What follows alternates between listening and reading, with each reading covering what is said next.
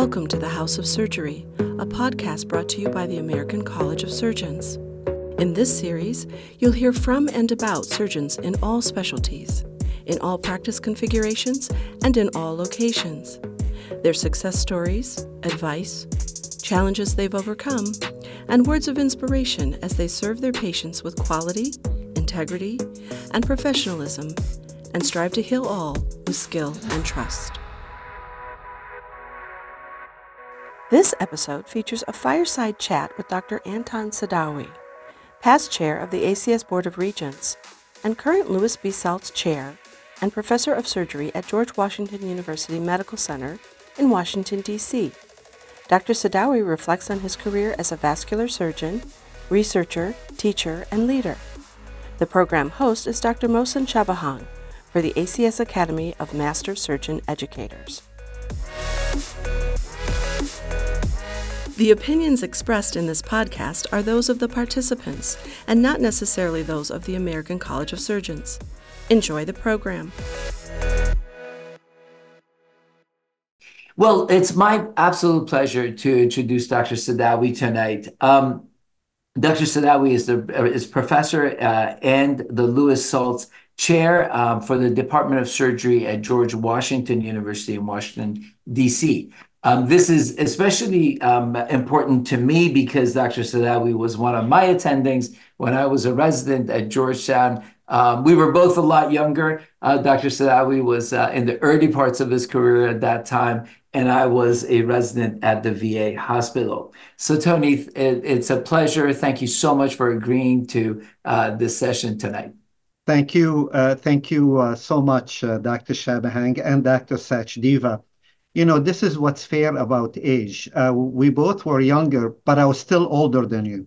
So, That's very true.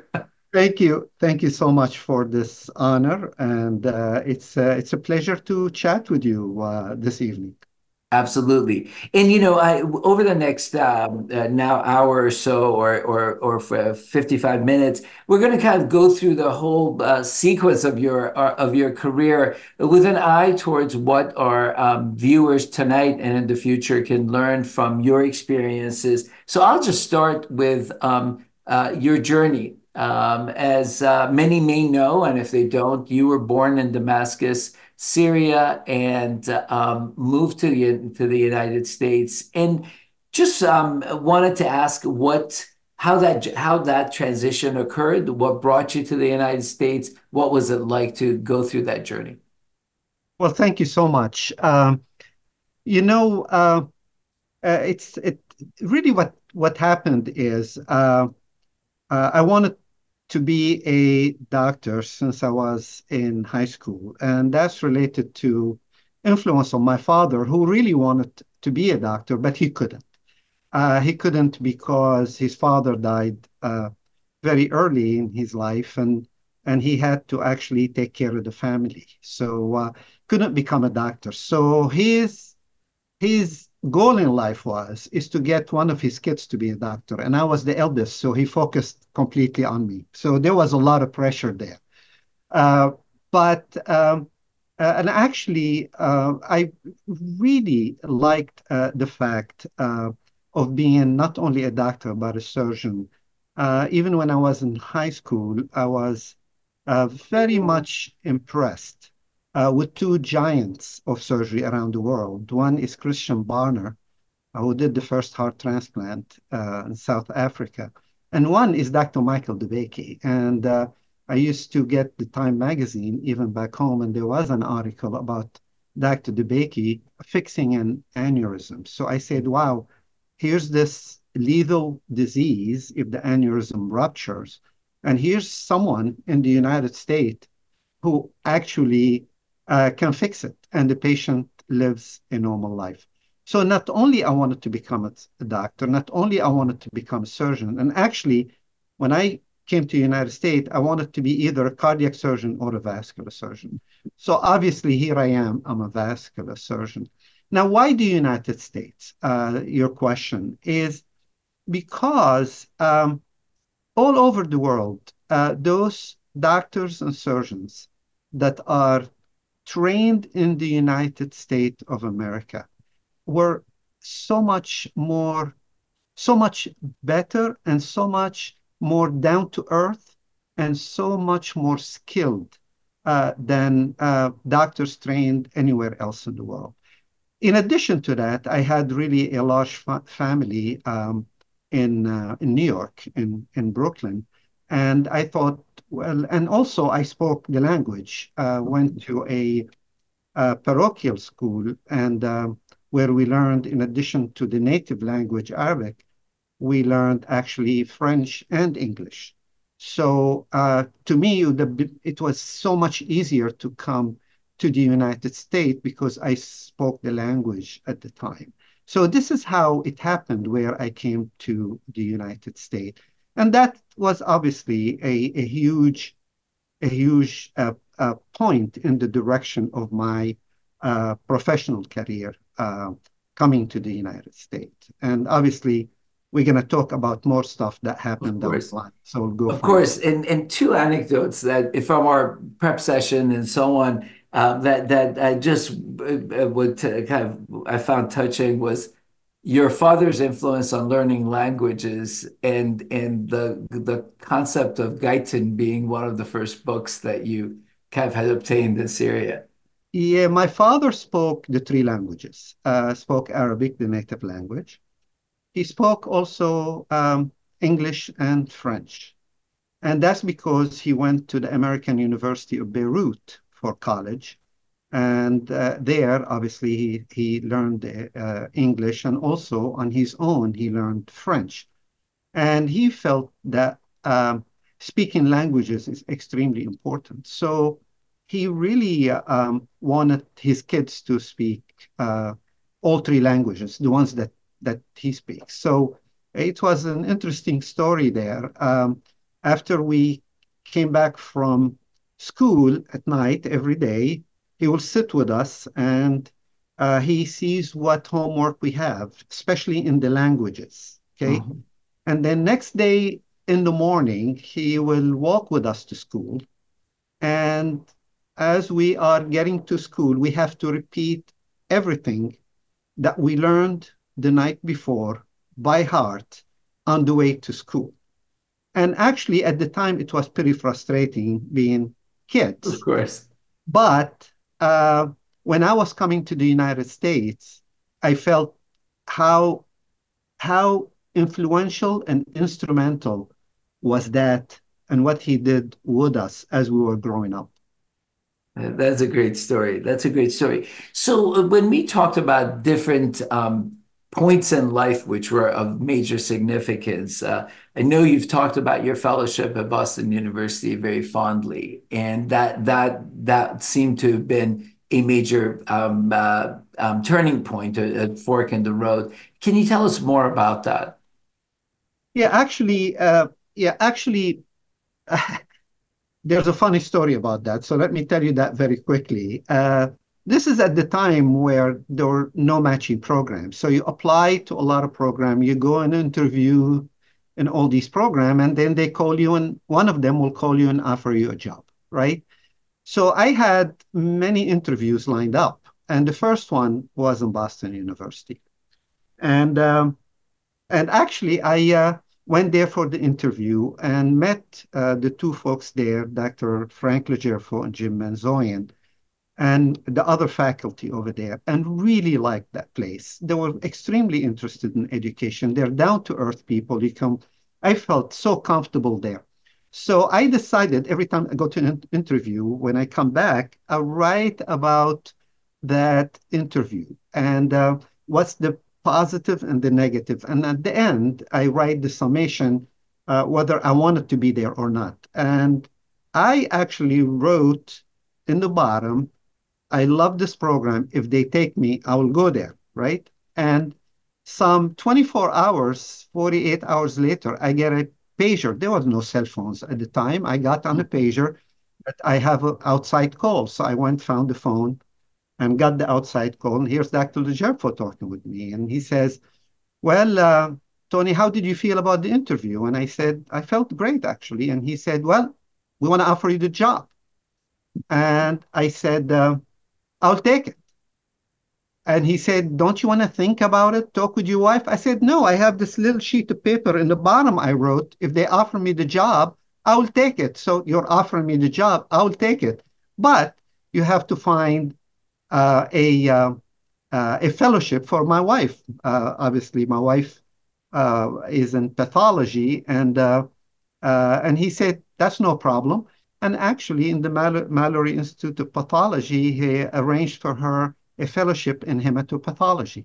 So she, uh, we went together, and that's where, and and that and that fellowship, uh, basically turned me towards uh, the academic track, because when my wife and I came to the United States, all what we wanted is to be a good surgeon and a good pathologist, right? I mean, she mm-hmm. always wanted to be a pathologist, but so I I wanted to be a vascular surgeon. I'll do vascular and then come back and just practice vascular surgery.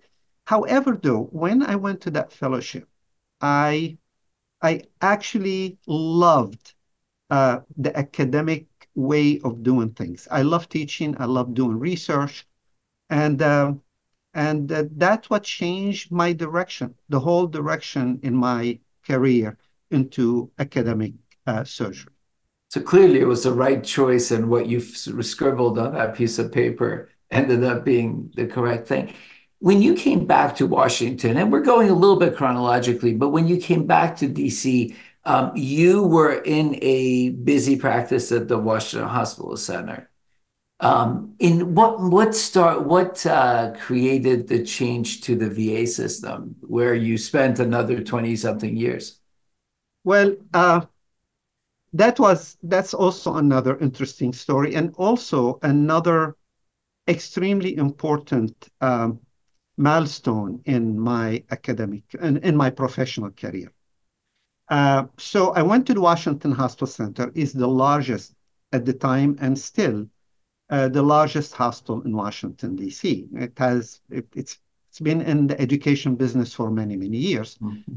And I was hoping uh, to be actually to be able to uh, launch an academic career from there. Uh, it didn't work out. What I was doing though during those couple of years is I went across the street to the VA hospital and met at the time the chief of surgery over there, John Harmon. And I went to John Harmon and I said, Look, I would like to come and operate here for free. And he said, Oh, why do you want to do that? And I said, well, I feel like I got a lot uh, in this country, uh, in this country, in America, and I want to give back. And what's better to give back than um, taking care, come here and taking care of the veterans. So for about a 15 month, every Tuesday, I was going to the VA and they will schedule cases from me. I'll go there Monday evening, see all the patients, look at all the x-ray. And on Tuesday, I will go and operate whatever they put for me, carotid, lower extremity bypass, aneurysm, whatever it is. And um, actually, I didn't do it for that reason, but that became beneficial because one day, John Harmon came to me and said, look, our chief of vascular surgery decided to leave. And since you've been here with us, operating, working with the residents, and you didn't ask for anything uh, in return, so I'm going to give you something in return. I'm going to ask you whether do you want to come here and be the chief of vascular surgery before we advertise the position.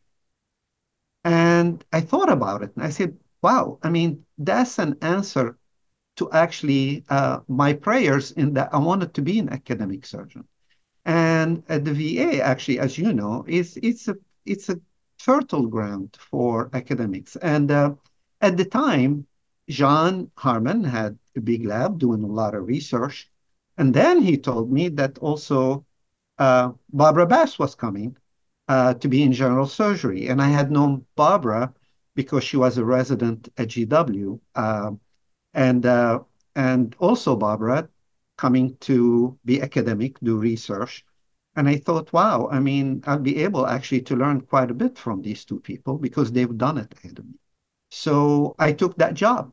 And just to tell you, I took a pay cut to go to take that job. I bet you did. Bet but you. but but I think that was so important in my professional life, in my professional career, because that's what led me to where I am today. Without being at the VA, uh, many things wouldn't have happened to me.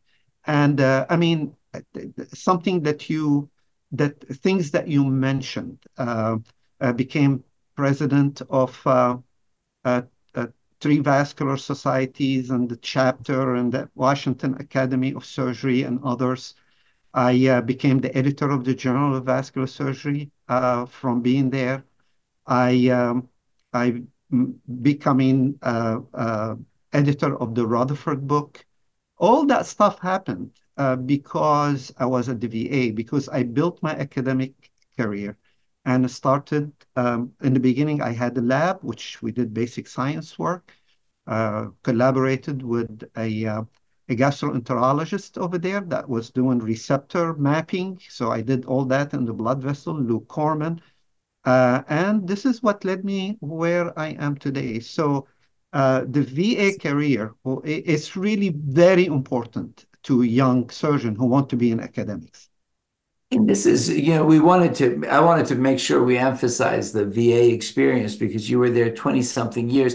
But can I focus on one thing? You were going to the VA um, voluntarily and volunteering your time, seeing patients on Monday nights. And we're in a world where much of the advice that's given to young surgeons is make sure you're, you know, compensated for what you're doing. Make sure your RVUs, this. How do you reconcile that? Because that's really an important piece because you were just doing it. Um, in and just how do you reconcile that? From that what advice comes uh, do you have? Well i mean look the advice i have actually if you have a passion in life and if you have a good reason you just take that opportunity. Eventually it will pay off. And i'm really was convinced that eventually will pay off. And i did it purely purely because i wanted to give back I really and I, and that's why I did it. And this is why I didn't go there to make extra money or anything. I and and I have to say I was given back in spades. I mean, my whole career um, basically revolved uh, about me being in the VA. And the way I started is by volunteering over there. So actually, it worked great for me. Uh, so my advice is follow your passion, follow your heart, do the right thing. Eventually, you're gonna do just fine. I mean, surgeons do much better than the average population, uh, financially and everything else. So eventually, we all gonna do fine. Uh, but the stuff that the stuff that you cannot buy is is your goal in life and being able to realize. And that, what I did at the VA, I was able to realize my goal in my professional career, and that's to be an academic surgeon. Yes. And, now I want to go to that uh, angle because, as you said, you have been the president of seven regional and national societies Society for Vascular Surgery, Society for Clinical Vascular Surgery, editor of Rutherford textbook, editor of um, Journal of Vascular Surgery, have done a lot at the national and regional level. Can you tell me a little bit about that, the effect that it had on your life as you were doing it? Obviously, a lot of time dedicated, and we'll get to the time that you've dedicated to the college. But thoughts about that and what effects did they have, and what um, what advice do you have for people as they think about national um, presence? Uh, you know, it's uh, it's very interesting in that what I which I've presented that before and I talked about actually, I tell young surgeons is that uh, you have to work hard locally. I mean, that's your base. Locally meaning your institution. You have to do well by your institution. Okay. And also start in your local organization. I started in the chapter of the American College of Surgeons, right? And I and I started there like everyone else as a young surgeon. And we put together the Young Surgeons Committee. And uh, uh, we were talking about that a couple of days ago, actually, with Kurt Newman, who was part of that. And and Kurt became the president of Children's Hospital uh, in here in Washington, D.C. And uh, we talk about about that. So you got to start locally and work hard locally, but start getting engaged. Shortly thereafter, you start getting engaged regionally, meaning you get engaged in the regional organization. Like for me, it was the Eastern Vascular Society. Okay. Mm. And then as you're doing that, keep your eye and plan nationally. You're not going to get there. You got to be very, very patient. It's going to take a long, long time, right?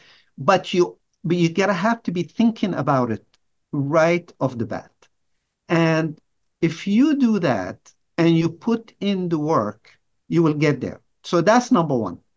Number two, how you move up in in professional societies is that offer to help, offer to be on a committee. Okay. Um, and then if you are given a task, accepted enthusiastically, okay, do it well and do it on time within the deadline. And once you deliver that, ask if, the, if you can do something else. But be careful and never over promise. So if you cannot finish something, don't take it on and people respect that. So I am working now on the 11th edition of Rutherford. And I called people either to write chapters or actually to be associate editor And one person told me, you know, you know what, I would love to do it, but I'm just short on faculty and there's no way I could get it done. I have a great respect for that person. And next time I can offer something to that, if I have something to offer, I will offer that person because that tells me that that person will only take a task if they can get it done. And that's what you need. Now, you say, why? Well, because leaders in any organization or in any function, what they want, first, they want to do well by young people, but also, and more importantly, okay, they want the business of the society or the unit to be taken care of. So if they ask you and to do a good job, next time they ask you again. And then when there is a time they're appointing people to committee, they will say, you know what? That person is so responsive and always deliver on time. They put you up for a committee. And that's how it works. And it takes time. You got to be patient. Don't rush it. You will get there. It's great advice. And Tony, is there any of these activities? Obviously, it's hard to compare things to each other, but any special meaning any of it has had to you, or is it that each each had its own flavor? Yeah, there's no question each of them has its own flavor, but um, being editor of the Journal of Vascular Surgery, mm.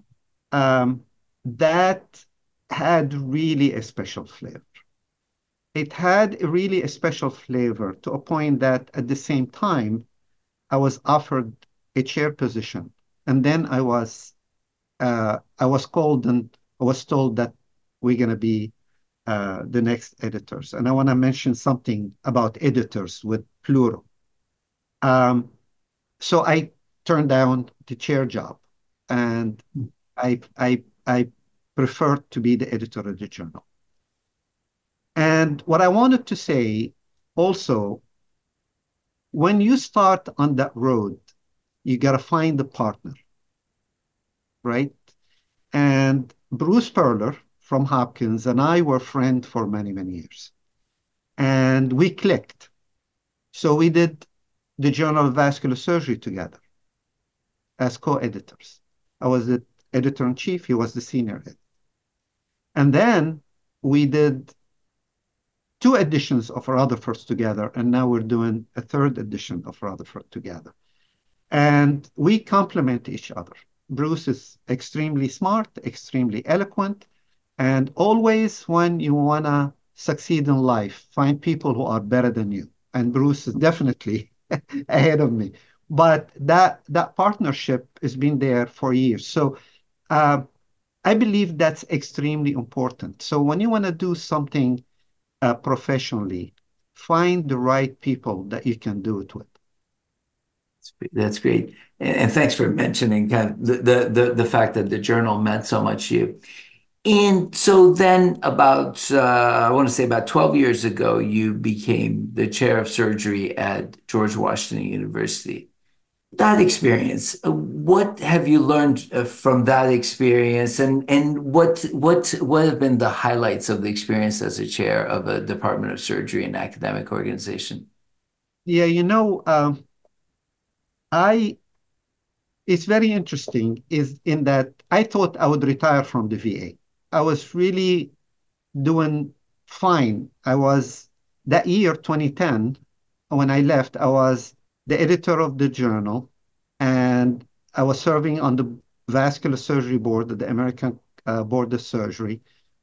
Uh, my life was in perfect balance. Uh, but this opportunity came about. And I'm not going to go into detail because a lot of good friends and my wife actually pushed me to do it. And um, actually, at the time, uh, it was two years after I started my tenure as editor of the journal. So I got comfortable with that. So I decided actually to go for it. And I was selected to be uh, the chair. And that was also another very important opportunity that I took advantage of. Um, it somewhat uh, came to me uh, because I was on the faculty at GW being at the VA, but I was not in GW proper. Um, and it was time for me after 24 years in the VA actually uh, to build something else. Uh, as you know, in the VA, you build up to a certain level, but then it becomes, it's a budget and all that kind of stuff. So I felt I can build here. And actually, we did a lot of building since then. So this is what I, what I learned, okay? Uh, people, when they come and ask me about taking a new job, especially if it's in a place that you don't know much about. Now, I knew stuff about GW because I was on the faculty. I knew the faculty, I knew the department. So it was easier. But people go to a new position of leadership and they have a lot of ideas. And I believe that the mistake usually by doing things too quickly, too fast, with no consideration to the culture and the dynamics that exist in that place. I do believe that in any leadership position, the most important parts are when you start and when you wind down. In the middle, it becomes a place that you're comfortable with. You don't want to start on the wrong foot. And what happens, what happens is people go, try to make changes very quickly, and they rub people the wrong way. And then things just don't go their way. Now, now sometimes you go to a place and then you need to do something because there is really an issue that's that's clear to everyone and you need to make change in that issue. But I'm I'm not talking about that right? Mm-hmm. It's so what I tell people when they ask me that question, I will say spend the first six months just studying the place and not just studying, you know, where this thing is and that thing is. Study the people in that place. Who are the people that really doing the work? Who are the people that are trusted? Who are the people that can help you on that journey. Uh, that's number one. Number two, don't issue edict. People don't take that lightly. You gotta do it with everyone else. especially with big decision, talk with a lot of people. Talk with a lot of people and and talk with them and and get their opinion. It doesn't matter that at the end you're going to do exactly what everyone tells you. It's your decision at the end. But then you'll be able to make a very educated decision. The mistake I believe that some people do is they talk with the people above them. They don't talk with the people below them. But let me tell you, you become successful based on the people who are who, who you are leading. Because if they're happy and they're satisfied and they feel that they've been engaged in the decisions, they're going to do a great job and you will take the credit for that because you are the leader of the group. So that's, I believe, is extremely important. Now, on the other end of it, I really believe that there is a responsibility on those people as well to reciprocate. And they need to be positive, especially young people. They need to be positive. They need to be loyal to the organization and helping the department and the organization to move forward. And most importantly, stay away from office politics. It just does not take you anywhere. If you have some time that you can sometime that you can use, not being in the OR or in the clinic or teaching, taking care of patient. You know what? Sit down and think, where do you want to see yourself five, ten years down the line? Uh, start doing a study. If you have an abstract, get it done. Don't sit there and spend your time talking about things that really not going to take you anywhere. So I think is a mutual relationship. And when a leader comes and start engaging the faculty, then I believe that stuff will happen. And again, no one, no one, no one on that totem pole is too small not to engage. That's a, that's a that's a great point. And in, in as you think about your leadership um, journey, what would be a piece of advice that was um, just amazing that you're like, yeah, that was the best piece of advice? Or was there a piece of advice that people gave you that was just completely, as you think about it, it was a bad piece of advice?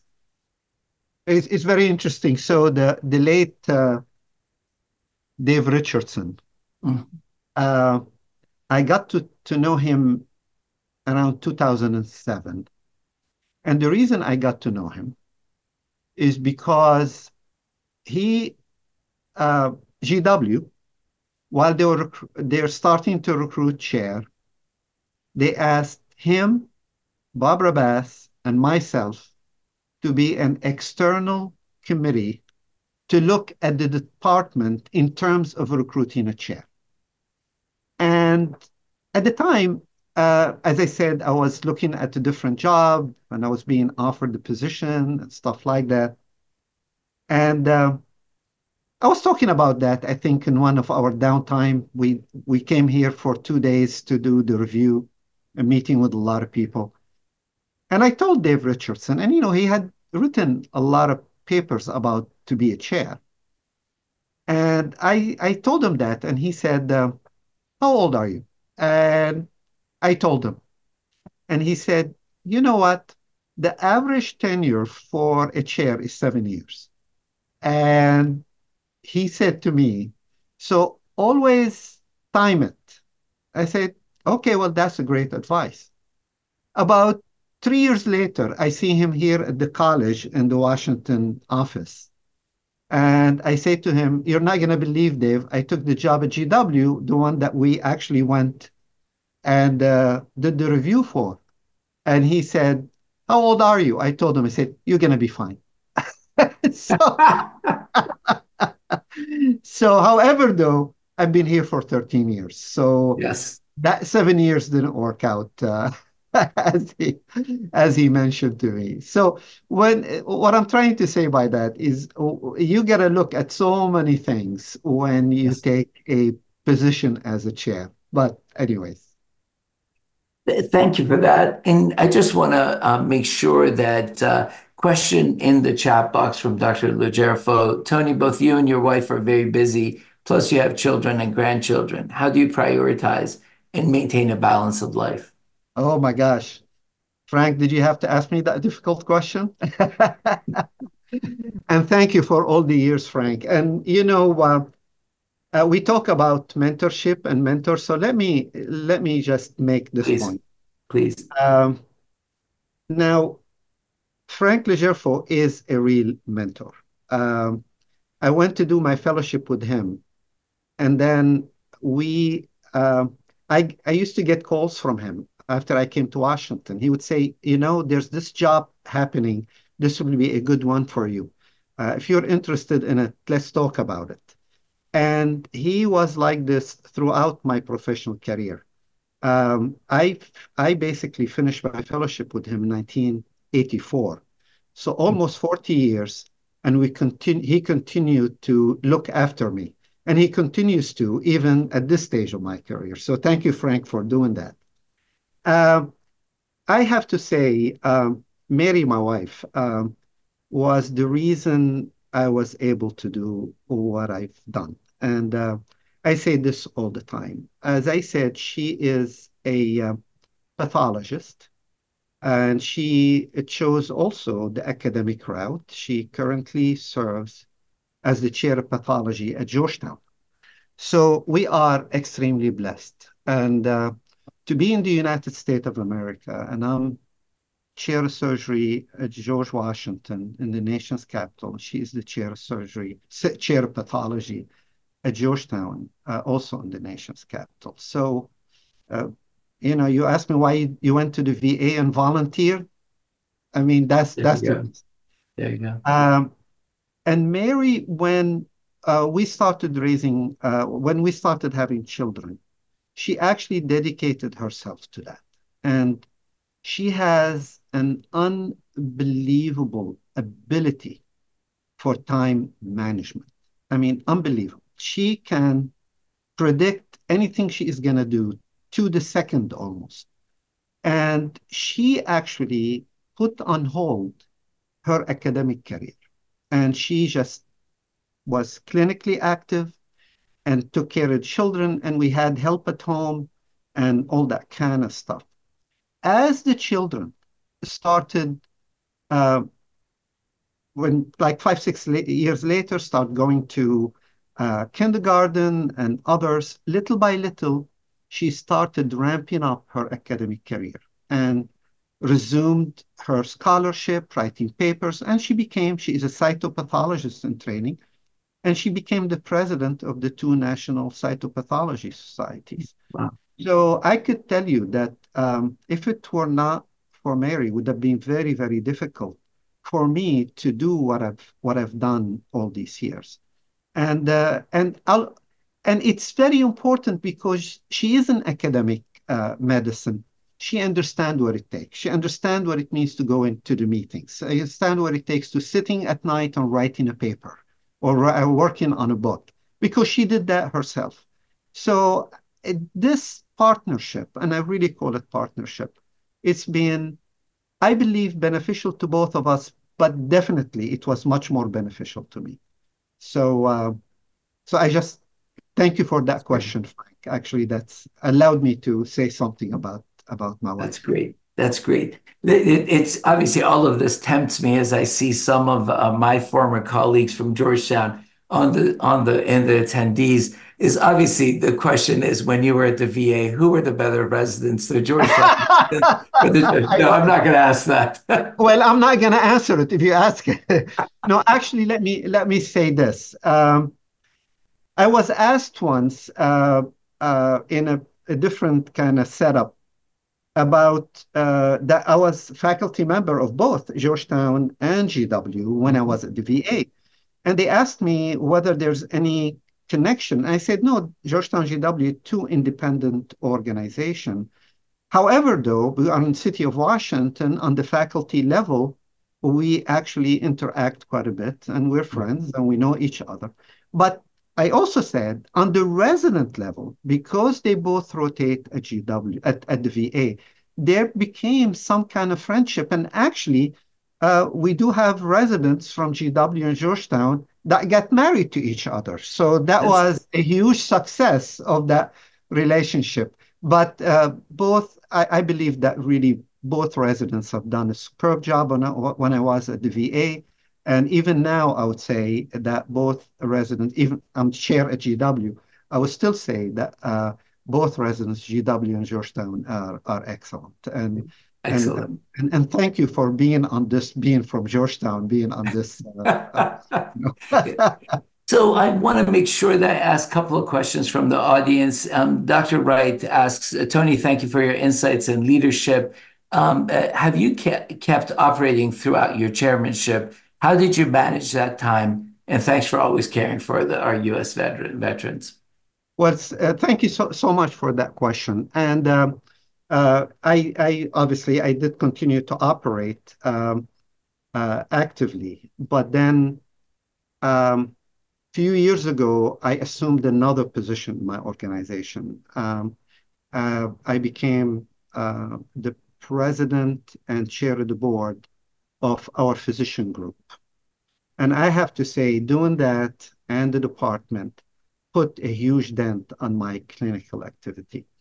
Um, I I have done that. Uh, I'm not the president and chair of the board anymore, but then I transitioned for additional few years to be uh, uh, the chief physician executive of our physician group. Okay, which I ended that tenure uh, earlier um, in the mid of 2023. Uh, I focus.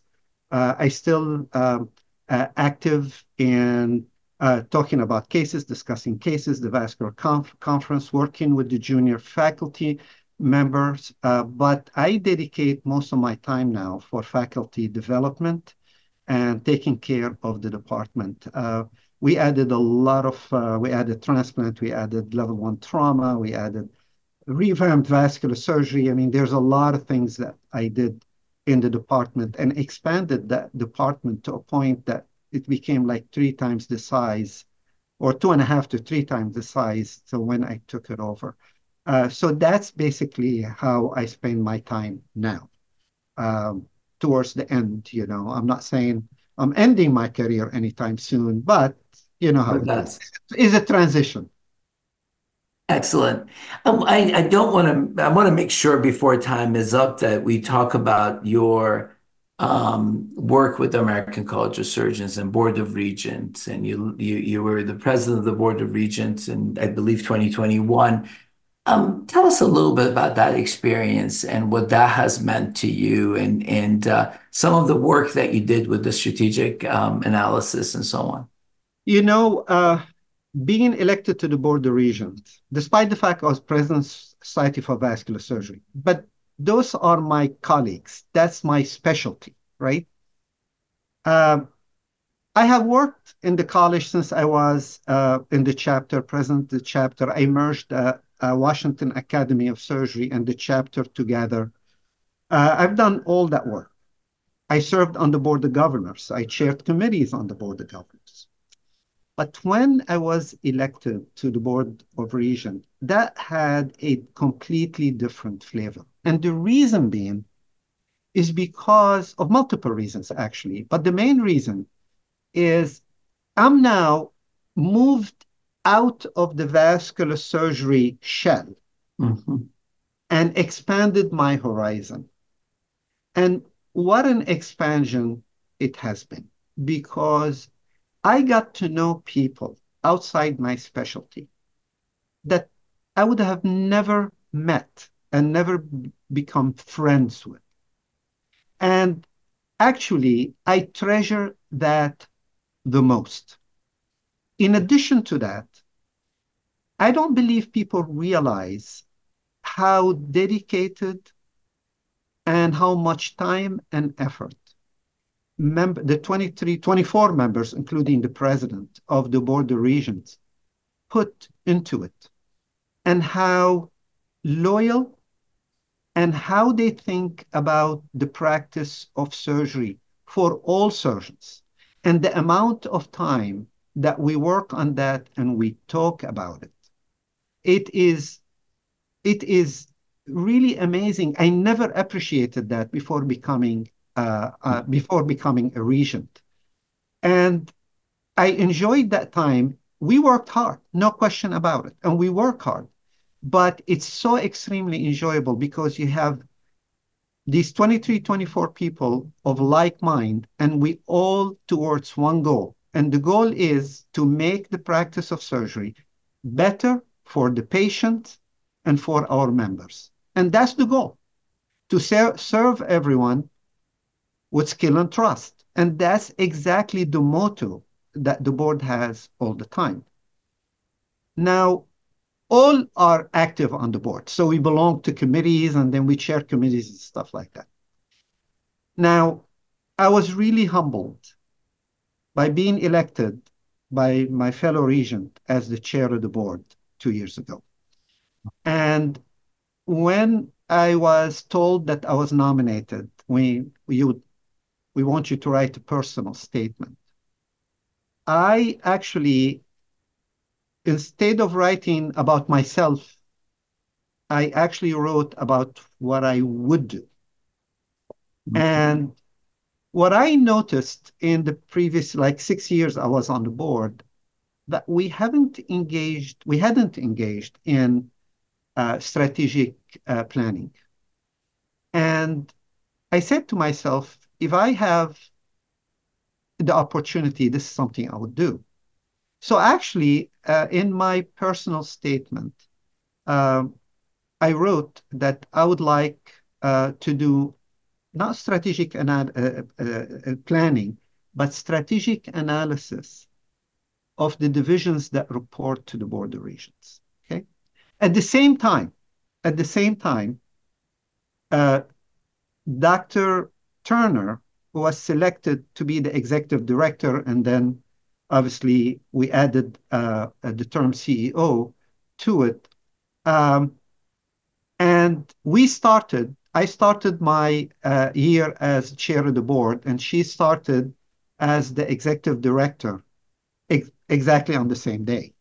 So we formed this uh, relationship and friendship, and she liked uh, the idea of um, uh, doing the strategic analysis. And uh, she actually was extremely helpful to me in doing it. And we did first quality, and then we did education, and then we did trauma, and then we did, and we didn't finish doing all of them during my tenure, but I was so glad that after I stepped down from being the chair, it continued. And I, and, and the premise for that uh, strategic planning is that a committee that, that work in that division. You close your eyes and you think where surgery is going three to five years from now. And then you plan and see how you're gonna move with that division to be ahead of the curve rather than behind the curve. And came up with recommendations. So each division came up with between five to seven recommendation. And these recommendations now formed uh, denied us to actually continue with the work in the division. And uh, I, I believe, obviously, it's not for me to say, but I believe that that was a useful process. I was happy that I was able to do it because this this was something I really wanted to do. That's great. That's and, great. And in addition to that, I'm sorry. In addition no, to please. that, in addition to that, um, I uh, I really one of the things that vascular surgery was struggling with, with is how to optimize quality. So when I became a regent, obviously I started appreciating the work that the college does in quality. It's really massive. Mm-hmm. So for many, many years before, myself and a group of vascular surgeons wanted to put actually a what we called at the time a certification program for vascular centers. So, as chair of the board, uh, as as a as a regent, I approached at the time the college. I approached the Society for Vascular Surgery and said, "We have all these issues in vascular surgery. What's happening on the inpatient and outpatient? We to use the experience at the college to put together a vascular verification program." And we did. We started just before COVID. COVID delayed things, but we continued to work. And now, in March of 2023, we launched the inpatient program. Excellent. And in September of 2023, we launched the outpatient program. And we already uh, reviewed uh, eight sites. And actually, it's I believe that that's going to be huge for the specialty of vascular surgery. Without the college, we spent over 15, 20 years and we couldn't come up with one because it's very difficult. But the college has the infrastructure that allowed us to do it. Great, great. And uh, I just want to ask you a little bit also about your experience with the Academy of Master Surgeon Educators. You've been you've been on the steering committee and and and and what that has meant uh, for you and what you see as the future. I I I believe um, the concept of the academy is a fabulous concept, and it, this is a concept that would appreciate people on different level in education, education of other surgeons, and um, I, I, think this this was attributed to uh, Zollinger, but surgeons who not, do not educate the next generation are committing malpractice, and the academy is an organization that appreciate education of surgeons at all level. And so I became one of the inaugural members. And uh, uh, and actually the academy was great, especially during COVID. Academy was just formed.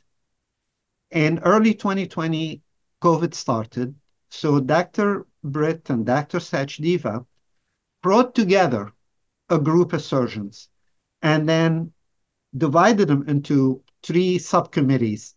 And those surgeons just got into to work on how to continue the education of trainees during COVID and set the stage of what to come in the academy. I was I was not on the steering committee when the academy was formed, but I was uh, asked to join after that. And what a group of people on the steering committee. Also, extremely dedicated. They think only about how to make surgical education in the United States better. And I'm, I have to say, uh, I'm very proud to be uh, a academy member and especially pr- proud to be uh, a member of the steering committee. It's, it's a great thing, really, that the college has done. Excellent. Excellent. I want to finish with a question from Dr. Joshi. Um, that I may just twist, change the question just a little bit. It says when you become a leader or a chief, you sometimes feel that you need to get 100% operative income, no complications, which is practically impossible. How do you overcome that? And I want to put it in context of your thoughts about resilience and your thoughts about um, uh, adversity. Uh, and and, yeah. and I think it goes to this also within our surgical practice.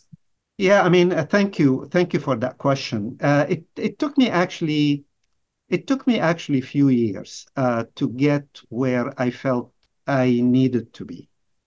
Uh, I think surgeons in nature are perfectionists. Mm. Um, I believe this is why I really loved surgery because you're always seeking perfection. You're not going to reach it we're never going to reach it. I don't believe anyone can reach perfection when you're dealing with the pathophysiology of another human being. But at least we are always trying to get there. Initially, when you become a surgeon, you get you worry about everything. I think that's good. I think a surgeon that does not worry about their results and their operations I don't think that those surgeons are uh, doing a uh, uh, doing it right. Let me put it this way. All right. So it is always extremely important uh, to do so. in the beginning, you worry about everything, and you gotta train yourself to be able to go beyond the obstacles. Mm-hmm. And to do so, you gotta put a goal for yourself, and you always march towards your that goal, and you convince yourself that everything that's happened is a sideshow. You take care of it when it happens, it's gonna go away, but you're gonna keep on marching toward that goal. And I think when you do that, you get to a point where you are able to go through obstacles to get where you need to be. Thank you so much, Tony. I really appreciate um, all the wisdom. I appreciate you sharing uh, so much of yourself with us tonight. Thank you so much. This has been an absolute pleasure. Dr. Thank you. Thank you, Mo, for an excellent interview. Thank you. Thank you for joining us on the House of Surgery podcast, brought to you by the American College of Surgeons. If you like this podcast, please rate it five stars and let your friends and colleagues know about the podcast. On social media, use the hashtag House of Surgery. You can learn more about the American College of Surgeons, its members, programs, products, and services at facs.org.